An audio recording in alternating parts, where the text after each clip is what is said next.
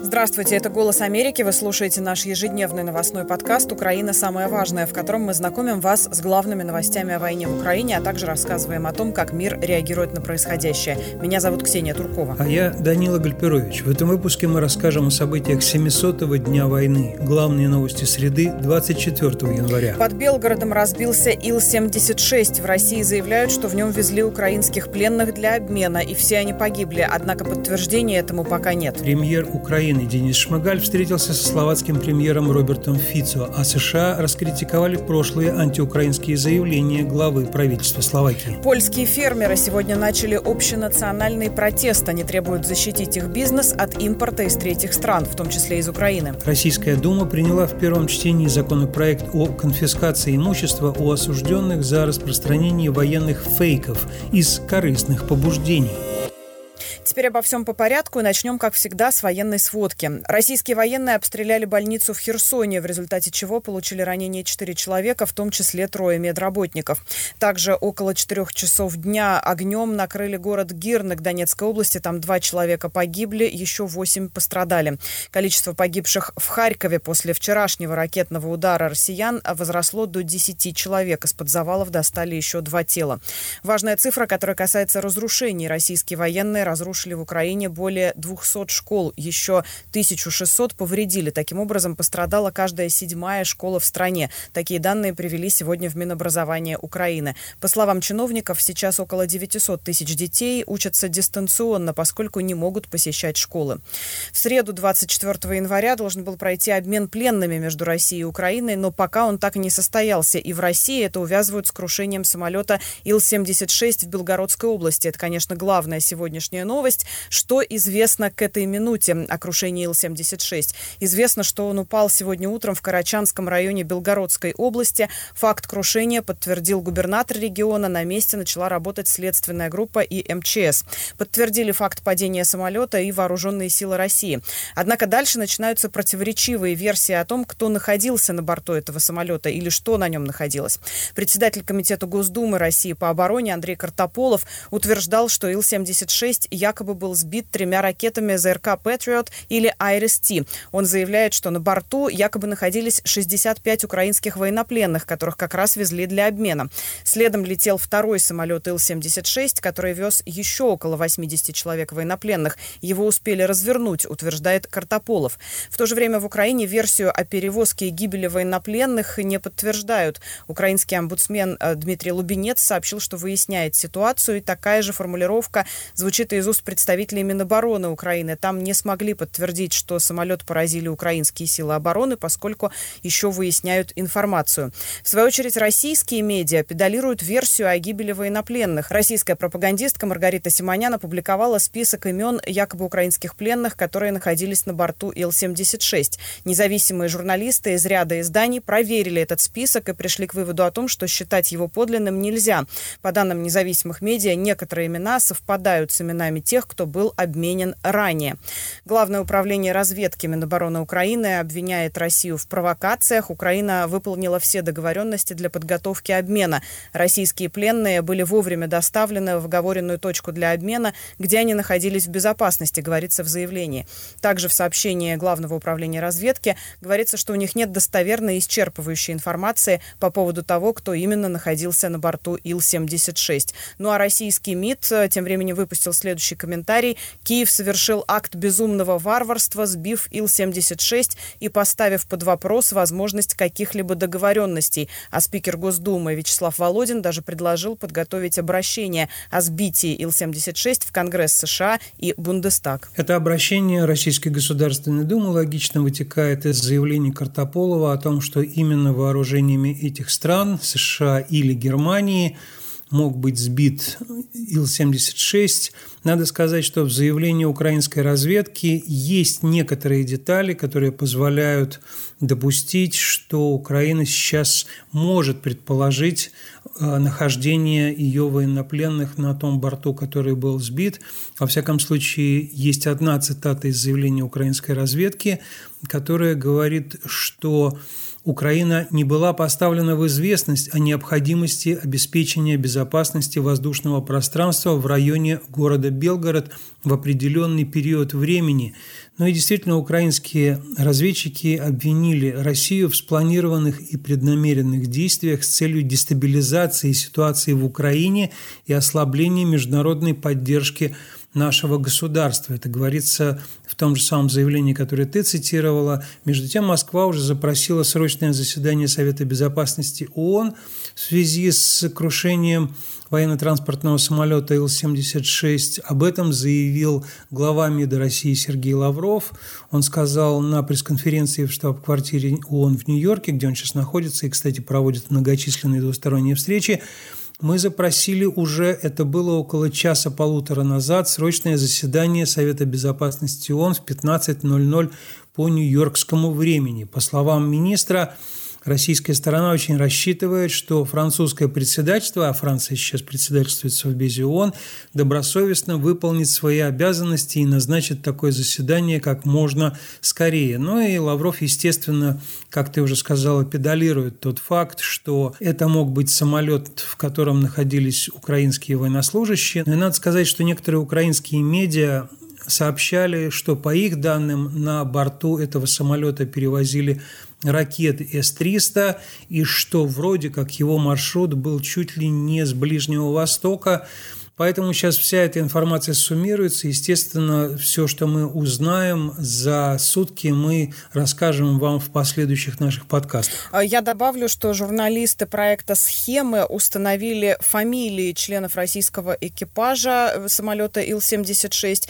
и родственники этих людей подтверждают их гибель. Речь идет о трех членах экипажа. Это 36-летний командир Ил-76 Станислав Беззубкин, штурман Алексей Высокин, 38-летний бортинженер Андрей Пилуев. Этот экипаж входил в состав 117-го военно-транспортного авиационного полка с дислокацией в Оренбурге. Между тем, западные союзники Украины, несмотря на усилия России по дискредитации Киева в их глазах, продолжают Киев поддерживать.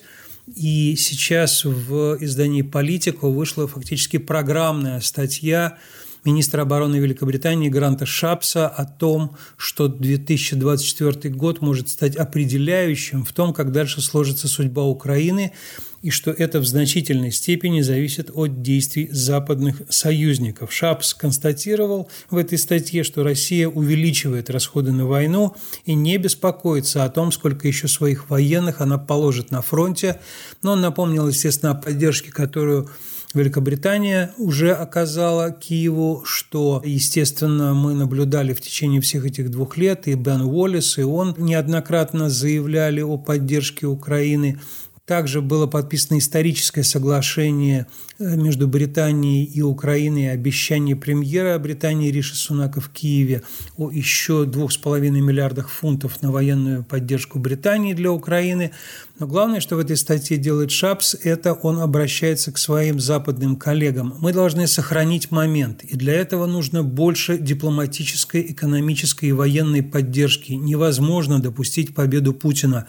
Это не только придаст ему уверенности и поставит под угрозу наших партнеров в Восточной Европе, но и пошлет сигнал Китаю. Не может быть никаких колебаний, никаких попыток маневрировать посередине и в ожидании, куда подует ветер. Путин считает, что Запад можно вымотать. Он верит, что у нас не хватит стратегического терпения, а мы должны доказать, что он ошибается. В этот выдающийся год демократии судьба Украины в руках Запада. Мы не можем ее подвести отмечает Гран Шапс. Министр иностранных дел Украины Дмитрий Кулеба все еще надеется на то, что Украине удастся убедить немецкое правительство в необходимости поставки дальнобойных ракет «Таурус». Об этом Кулеба заявил в интервью изданию «Бильд».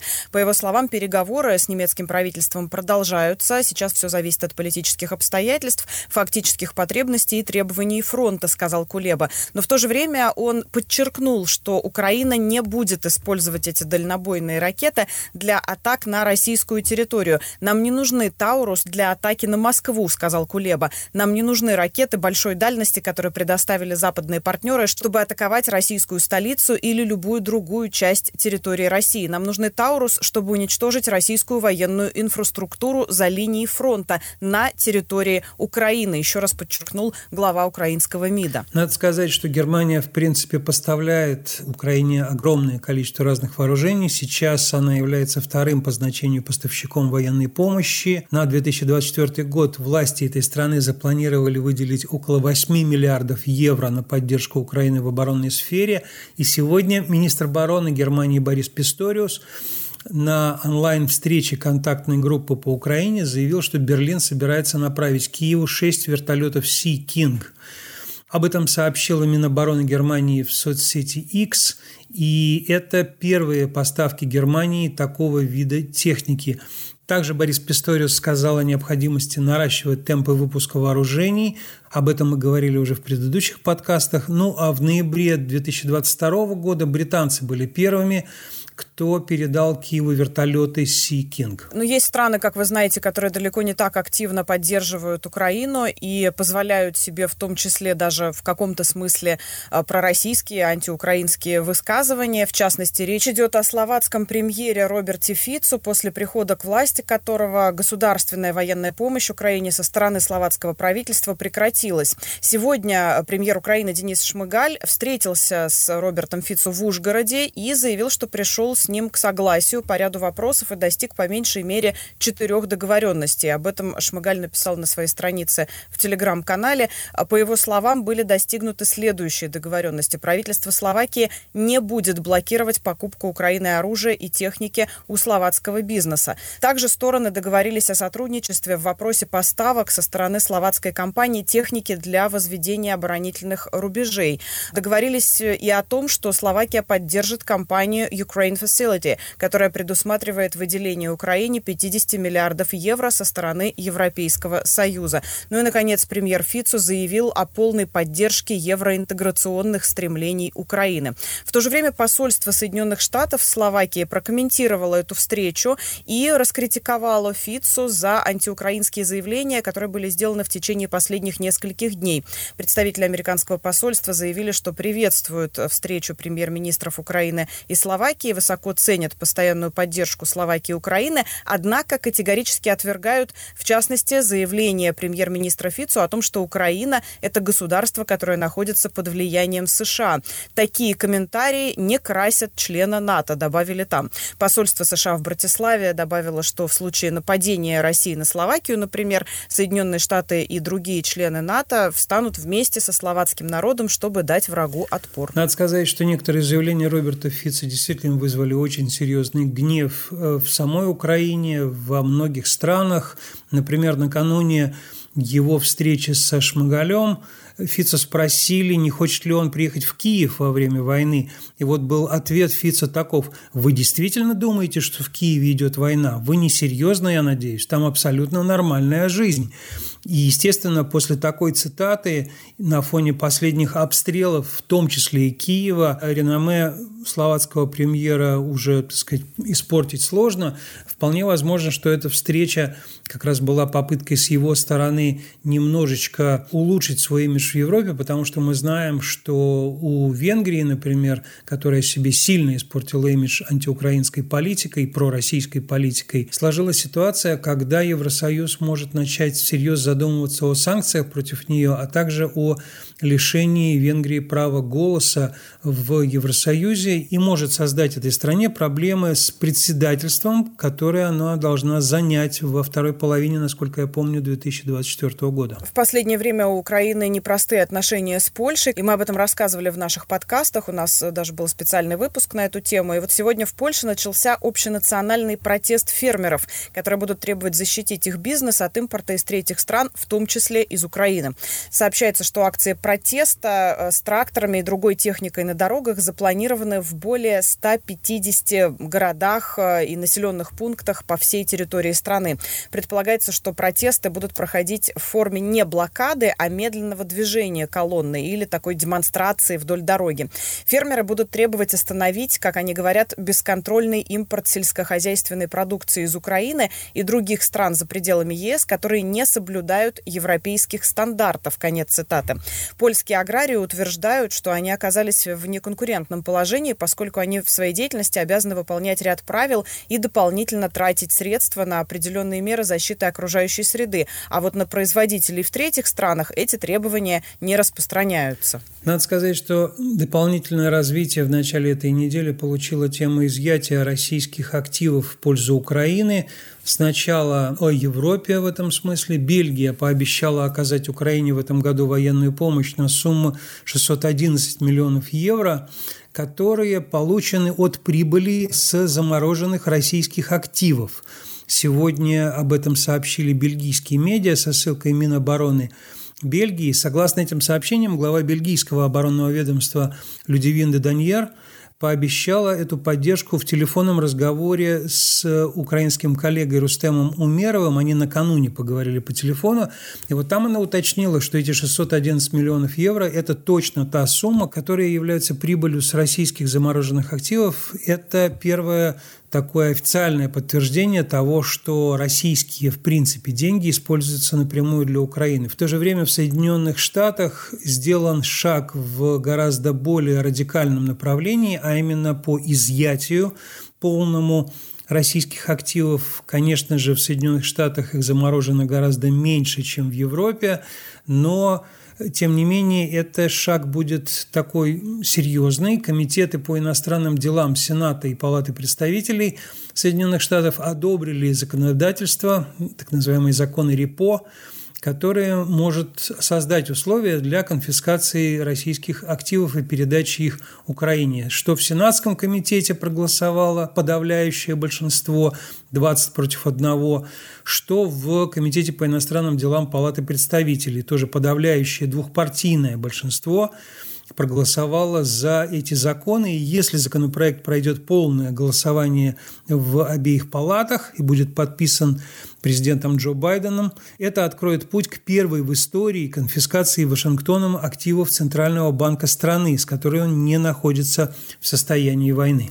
Ну а в России тем временем собираются конфисковать э, все, что только можно у тех, кто осужден за так называемые военные фейки, причем распространенные из корыстных побуждений. Госдума приняла в первом чтении законопроект о конфискации имущества у осужденных по этой самой статье, и там есть эта формулировка, которую я только что произнесла, из корыстных побуждений.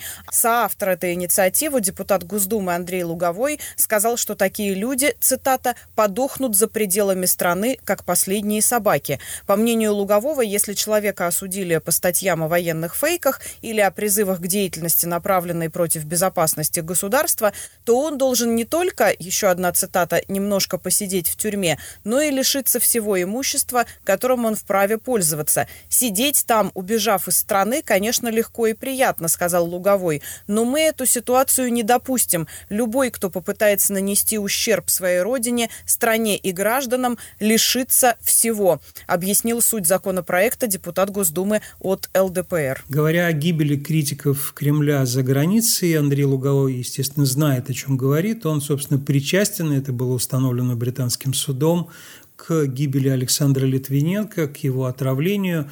Так что государственный российский отравитель, заодно депутат Государственной Думы, знает, о чем говорит, что называется. Но все решают под эту войну, развязанную Россией, свои задачи. Кто-то хочет у критиков Кремля квартиры отобрать, а кто-то хочет наконец-то запретить День Святого Валентина. И как вы думаете, кто это? Естественно, патриарх Московский и всея Руси Кирилл, потому что он считает, что надо это все сделать на законодательном уровне. Сегодня он выступал с докладом на открытии 22-х рождественских образовательных чтений и сказал по всем последним поводам очень много, в частности, цитирую его, «Слава Богу, на законодательном уровне была запрещена пропаганда ЛГБТ в нашей стране, однако важно идти дальше. Немало вопросов вызывает и празднование импортированного с Запада так называемого Дня Святого Валентина, который, несмотря на все попытки его облагородить, все равно остается пропагандой отношений, не имеющих ничего общего с настоящей любовью. Ну и заодно он говорит там Хэллоуин надо запретить. Давайте избавим, говорит Кирилл, наше культурное пространство от этой безобразной вакханалии, принесенной к нам из-за рубежа, совершенно чуждой нашим традиционным ценностям. Ну, то есть, э, судя по логике российской власти, не только за отсутствие гендерной гендерно-нейтральных туалетов в России, но из-за отсутствия Хэллоуина, а также Дня Святого Валентина гибнут российские солдаты в Украине. Я напомню, что Хэллоуин в России э, предлагали заменить тыквенным спасом, причем утверждалось, что такой праздник изначально существовал в российском календаре, что, конечно, неправда, никогда такого праздника не было. Его просто придумали, чтобы заменить что-то, что напоминает тлетворное влияние Запада. На этом заканчиваем наш очередной выпуск. Не забывайте подписываться на нас в Google и Apple подкастах, а также слушать нас в приложении «Эхо». С вами были Ксения Туркова и Данила Гальперович. До встречи. Большое вам спасибо за внимание. Продолжим завтра.